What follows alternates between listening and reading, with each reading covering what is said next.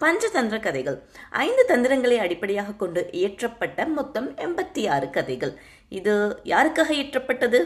கண்டிப்பாக பெரியவர்களுக்காகத்தான். ஆனால் குழந்தைகளும் விரும்பி படிக்கலாம். இது எப்போது இயற்றப்பட்டது? யாரால் இயற்றப்பட்டது?